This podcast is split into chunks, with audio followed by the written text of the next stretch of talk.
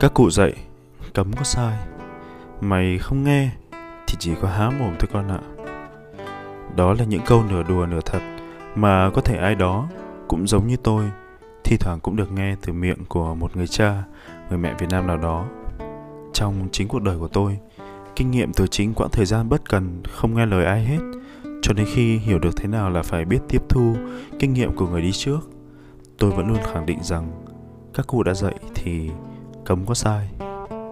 Nhưng kể cả cái câu chủ đề của bài viết này An cư lạc nghiệp Cũng chẳng bao giờ sai. Vấn đề cái sai nó nằm ở chính cách Mà bạn, tôi Chúng ta hay nhiều thế hệ sau này Đang tư duy lệch lạc đi ý của các cụ. An cư lạc nghiệp Gốc các cụ muốn nói đến Trước khi muốn bắt tay vào một công việc Thì nên ổn định nơi ăn trốn ở. Chúng ta nghe và nhớ kỹ từ ổn định nhé. Nó rất quan trọng đó là kết tinh tinh hoa thống kê từ ngàn đời của các cụ về việc muốn các con các cháu hiểu được có an tâm trong đời sống gia đình thì sẽ có nền tảng để xây dựng sự nghiệp bằng tất cả thời gian và tâm huyết. Đến đây, lời các cụ vẫn là chân lý. Hãy nhớ hai từ ổn định và an tâm nhé. Khổ nỗi, khi xưa nhà đất nó là một câu chuyện khác. Đôi khi chỉ cần đi khai hoang, trồng cây ăn quả bỏ sức lao động thì cũng không đến nỗi chết đói. Nhưng giờ, câu chuyện đã khác nhiều rồi. Kinh tế tư bản này, đầu cơ kinh tế, đầu cơ tài sản hay nói trắng ra là đầu cơ đất, đang là vấn nạn của nền kinh tế thị trường. Người giàu sẽ vẫn mua được nhiều đất để tích trữ. Người làm bất động sản vẫn thổi giá lên. Người cần nơi ở thì vẫn cần, và ngày càng cần vì đô thị ngày càng chật. Do mỗi năm sinh viên đổ dồn về các thành phố lớn và chẳng đứa nào lại muốn học xong thì phải về quê cả. Thế đấy. Lẽ tự nhiên là nhu cầu thực tế về bất động sản, nhà ở thì vẫn tăng đều đều. Nhưng có một cái bọn đáng ghét nào đó, nó cứ giàu và nó cứ ôm cả đống nhà. Dù đầy người chẳng có nhà để ở cung ít cầu thì vẫn tăng. Giá đương nhiên là sẽ tăng rồi. Một vài dự án quy hoạch gần sân bay, gần khu kinh tế này, khu kinh tế kia gần dự án thương mại này, dự án thương mại kia sẽ cứ vô tình mà đẩy giá nhà lên cao. Và số đông người trẻ thì thực sự không đủ lực để mua nhà, nếu thiếu một trong những thứ sau. Thứ nhất, tiền bố mẹ hoặc người thân cho. Hai, tiền tiết kiệm trong cực kỳ nhiều năm. Ba, vay ngân hàng hơn nửa giá trị ngôi nhà. Hãy xem ví dụ sau nhé. Chúng ta sẽ có một cái nhìn trực tiếp vào khả năng mua nhà dành cho người trẻ. Lấy ví dụ ở Sài Gòn, trong 5 năm qua, giá nhà tăng 50 đến 60%, còn nguồn cung nhà giá rẻ thì sụt giảm. Thời điểm năm 2015, giá căn hộ hạng trung bình khoảng từ 20 đến 21 triệu đồng một mét vuông, đến nay đã tăng lên 35, 36 triệu đồng một mét vuông. Căn hộ hạng giá rẻ khoảng 16 triệu đồng một mét vuông, đến nay tăng lên 24 đến 25 triệu đồng một mét vuông. Đất nền thì khỏi nói, tăng hơn 100 đến 200% trong 5 năm qua. Các bạn nghĩ là trong 5 năm vừa rồi, tốc độ tăng trưởng thu nhập của các bạn là bao nhiêu? Nó có kịp so với tốc độ tăng giá nhà hay không? Đây là một điều đáng suy ngẫm. Và xin cho mình đính chính một chút, đó là những con số mà uh, được nêu trong cái bài ngày hôm nay là được mình viết từ cuối năm 2019 Đến bây giờ có thể những cái con số này nó đã tăng lên khoảng 10 hoặc là 15% rồi. Nhìn về thu nhập nhé. Các bạn trẻ có thu nhập 15 triệu thì coi như bỏ ra hẳn một nửa để trang trải chi phí cá nhân trong một tháng, trừ thuế thu nhập cá nhân sẽ tiết kiệm được tầm 75 triệu đồng một năm. Với cái giá nhà rẻ nhất hiện tại là tầm từ 1 tỷ đến 1,5 tỷ đồng. Tôi đang nói đến một căn chung cư 50 m vuông đến 60 m vuông, hai phòng ngủ đủ cho một gia đình nhỏ 4 người sống. Bạn sẽ mất khoảng 13 năm tiết kiệm để mua được một căn 1 tỷ với tiền tiết kiệm hàng năm là 75 triệu đó. Trong 13 năm, tốc độ tăng giá nhà tiếp tục là bao nhiêu phần trăm? Bạn có tính đến điều này chưa? Lúc bạn tiết kiệm được 1 tỷ, giá nhà nó còn là 1 tỷ hay không? Chúng ta sẽ tiếp cận đến một vấn đề khác, đó là vấn đề người trẻ vay tiền để mua nhà. Ta thử xét đến cách vay nợ nhỉ? Hiện tại thì các ngân hàng đang cho vay đến 70 đến 80% giá trị định giá một căn chung cư trong thời gian tối đa là 25 năm. Thường lãi suất năm đầu tiên sẽ được cố định trong mức ưu đãi ở 7 đến 8%.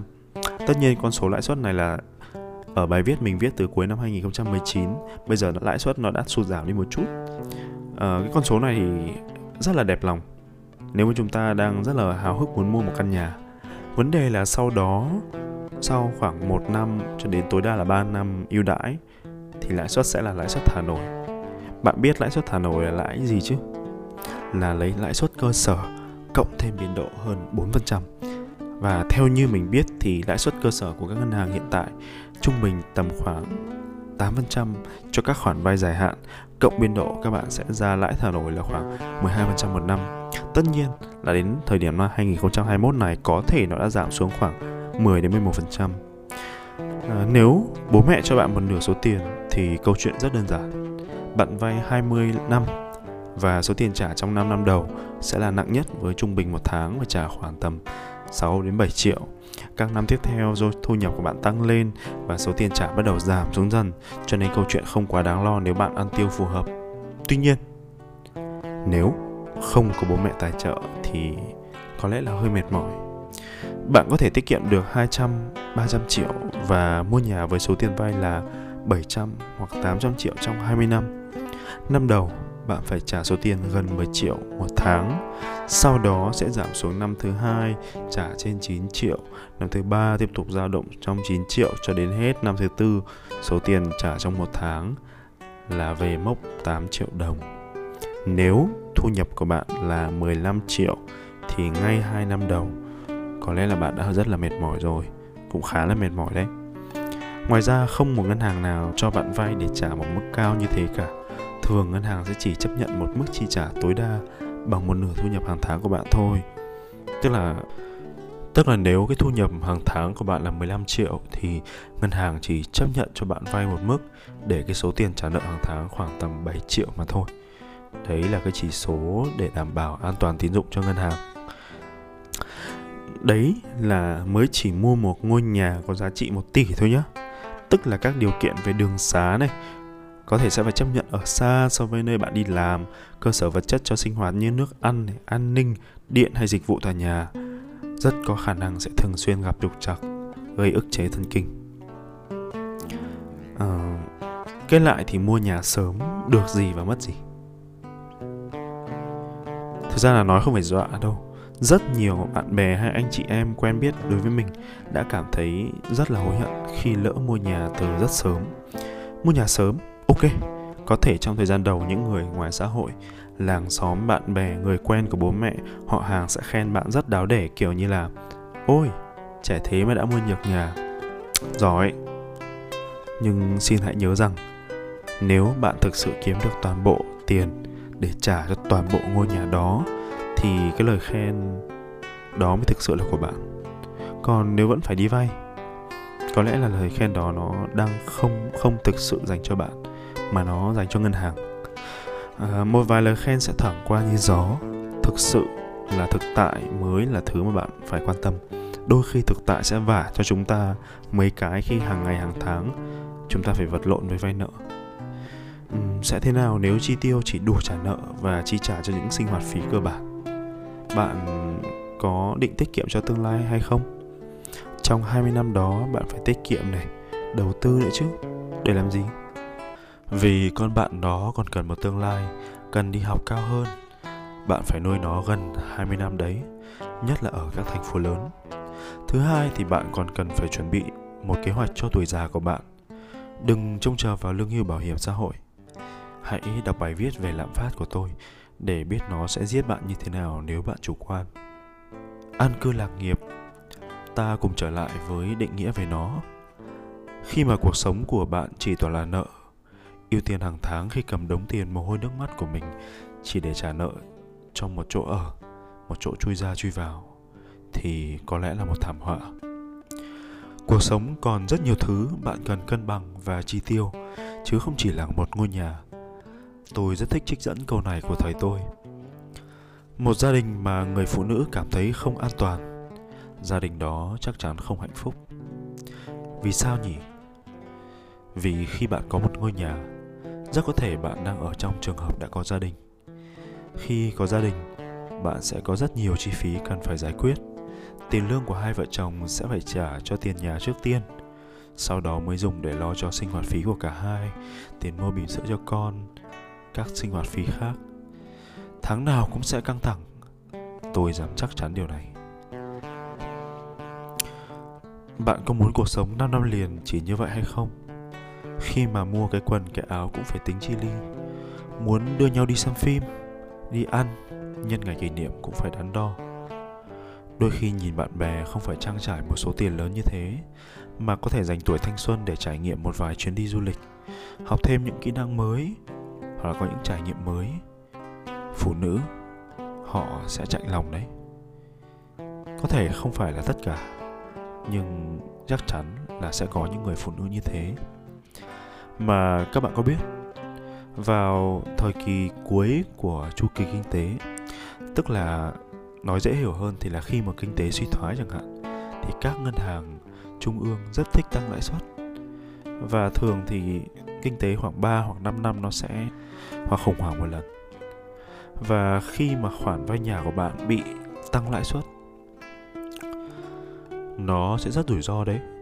Vì tiền trả nợ hàng tháng của bạn có thể sẽ tăng lên chứ không giảm. Hạnh phúc gia đình khi này sẽ thực sự cần rất nhiều nỗ lực để không bị phá hỏng bởi những cái khó khăn. Rõ ràng, khi các cụ nói đến an cư lạc nghiệp, chữ an ở đây là an tâm chữ ổn định. Ở đây là ổn định cái tâm.